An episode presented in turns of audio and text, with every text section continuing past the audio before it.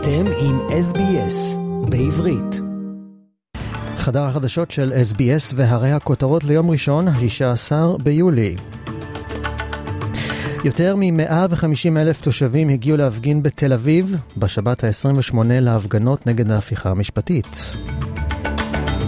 ראש הממשלה בנימין נתניהו אושפז בבית החולים בתל אביב עקב התייבשות לאחר טיול בכנרת ומצבו טוב. וגלי חום כבדים מאוד ממשיכים לפקוד ביום שבת את אירופה ואת דרום מערב ארצות הברית, ועשרות מיליוני תושבים נקראים לתפוס מחסה מהשמש ולהרבות בשתיית מים.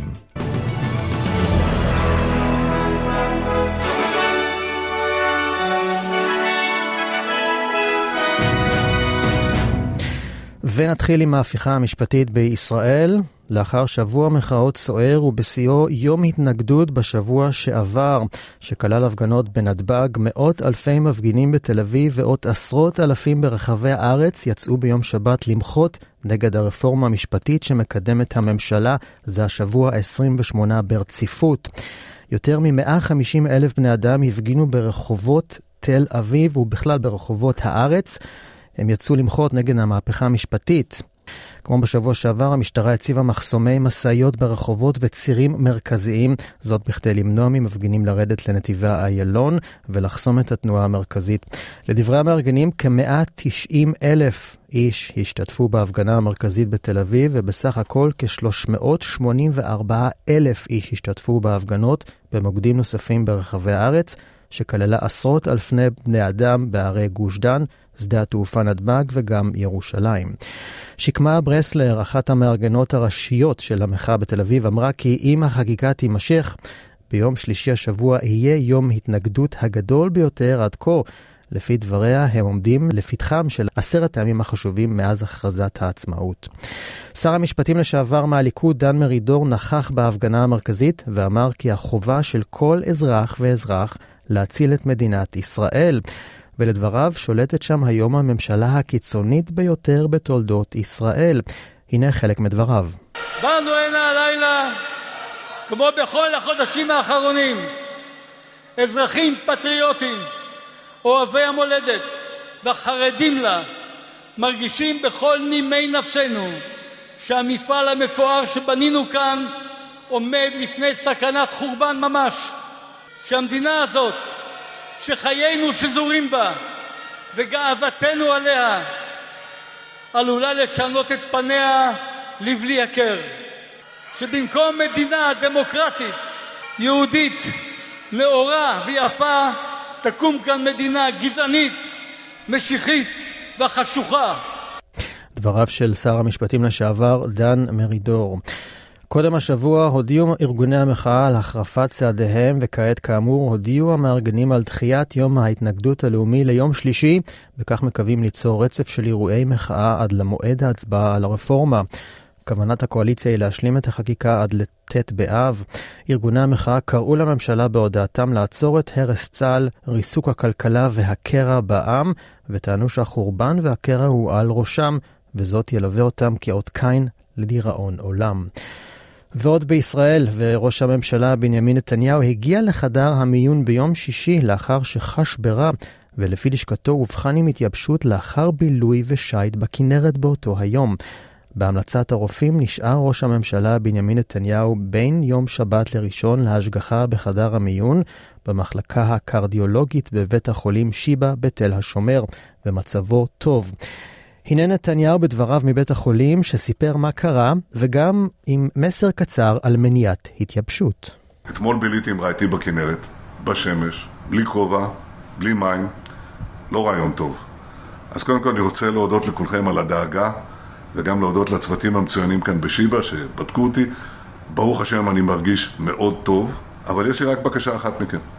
אנחנו עוברים גל חום במדינה, אז אני מבקש מכם תהיו פחות בשמש, תשתו יותר מים.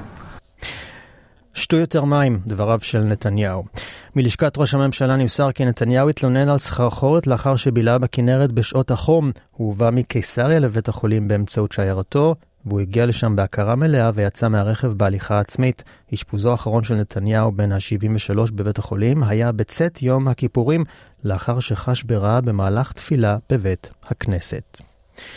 ועוד בנושא החום, אך באירופה גלי חום כבדים מאוד ממשיכים לפקוד ביום שבת את אירופה ואת דרום מערב ארצות הברית. ועשרות מיליוני תושבים נקראים בהם לתפוס מחסה מהשמש ולהרבות בשתיית מים, זאת בכדי להימנע מגורל דומה לזה של עשרת אלפים שמתו לפי הערכות בגלי החום האירופאים של הקיץ שעבר. באירופה נרשמו מידות חום קיצוניות ברוב המדינות מהצפון עד הדרום, וגם בארצות הברית נתונים כ-113 מיליון תושבים, שזה קרוב לשליש מהאמריקנים, לאזהרות חום קיצוני. ופארקים, מוזיאונים וגני חיות מקצרים את שעות פעילותם. 27 מיליוני אמריקנים צפויים להתמודד בימים הקרובים עם חום של יותר מ-43 מעלות. בעיר פיניקס למשל, שבאריזונה נרשמו כבר 15 ימים ברצף עם יותר מ-43 מעלות צלזיוס, והיא בדרך לשבור את שיאה מ-1974, אז נרשמו 18 ימים רצופים שבהם הטמפרטורה חצתה את הרף הזה. בשיא החום נרשמו אתמול בפיניקס, בארצות הברית, 46.6 מעלות. צוותי רפואה ניידים המגישים סיוע לחסרי בית ברחבי העיר דיווחו על מטופלים עם כוויות בדרגה 3 והתייבשות חמורה. תושבים העלו לרשת תמונות של זפת שניתח על גגות בתיהם, ואפילו סרטונים שבהם נראו מטגנים ביצים בשמש הלוהטת. ועוד בארצות הברית, אך בנושא אחר, בכיר אמריקני הזהיר אמש ביום שישי כי ארצות הברית רואה לאחרונה יותר ויותר שיתוף פעולה בין רוסיה לאיראן, גם בסוריה, בין השאר בעקבות תמיכתה של טהרן במוסקבה במלחמה באוקראינה.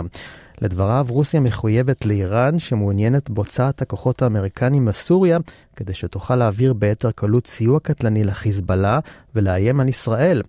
דברי הבכיר על הקשרים המתהדקים בסוריה בין הרוסים לאיראנים לא מגיעים בחלל ריק. כבר כמה חודשים מזהירה ארצות הברית כי טייסי קרב רוסים מפרים את כללי ההתנהגות המוסכמים בין הצדדים בשמי סוריה, שמטרתם למנוע עימות ישיר בין המעצמות הגרעיניות ומתקרבים בצורה מסוכנת, כשהם חמושים בפצצות וחימושים אחרים למטוסי הקרב האמריקנים ומטרידים אותם או חולפים מעל הכוחות האמריקנים שעל הקרקע. ביום ראשון האחרון הודיעה ארצות הברית כי מנהיג בדאעש חוסל בתקיפת מל"טים אמריקנים כמה שעות אחרי שאלה הוטרדו על ידי מטוסי קרב רוסיים. לפני כשבוע וחצי פרסמה ארצות הברית תיעוד של מטוסי קרב רוסיים מטרידים מל"טים אמריקנים בשמי סוריה, בתיעוד נראים המטוסים מתקרבים בצורה מסוכנת לאחד המל"טים ויורים לאוויר אבוקת תאורה בהמשך ממסלולו של המל"ט. במקביל ארה"ב הודיעה שתשלח מטוסי F-16 למצר הורמוז כדי להגן על ספינות מפני השתלטות כוחות איראנים. לדברי הבכיר בפנטגון, מטוסי F-16 הצטרפו למטוסי ה-A-10 שנשלחו למזרח התיכון. דבריו מגיעים אחרי שאיראן ניסתה להשתלט בשבוע האחרון על שתי מכליות נפט במיצר הורמוז. באחד המקרים אנשיה אף פתחו באש לעבר אחת המכליות. ההחלטה לשלוח למיצר הורמוז מטוסי F-16 לדברי הבכיר האמריקני נועדה בכדי לספק כיסוי אווירי לספינות שעוברות שם ואמורה להגביר את הנוכחות הצבאית האמריקנית באזור ולהרתיע את איראן. הצי האמריקני ציין כי בשני מקרים שונים כלי שיט איראנים חזרו בהם מכוונותיהם כשמשחטת אמריקאית הגיעה למקום, וזוהי עדות לרתיעה האיראנית. עקבו אחרינו והפיצו אותנו דרך דף הפייסבוק שלנו.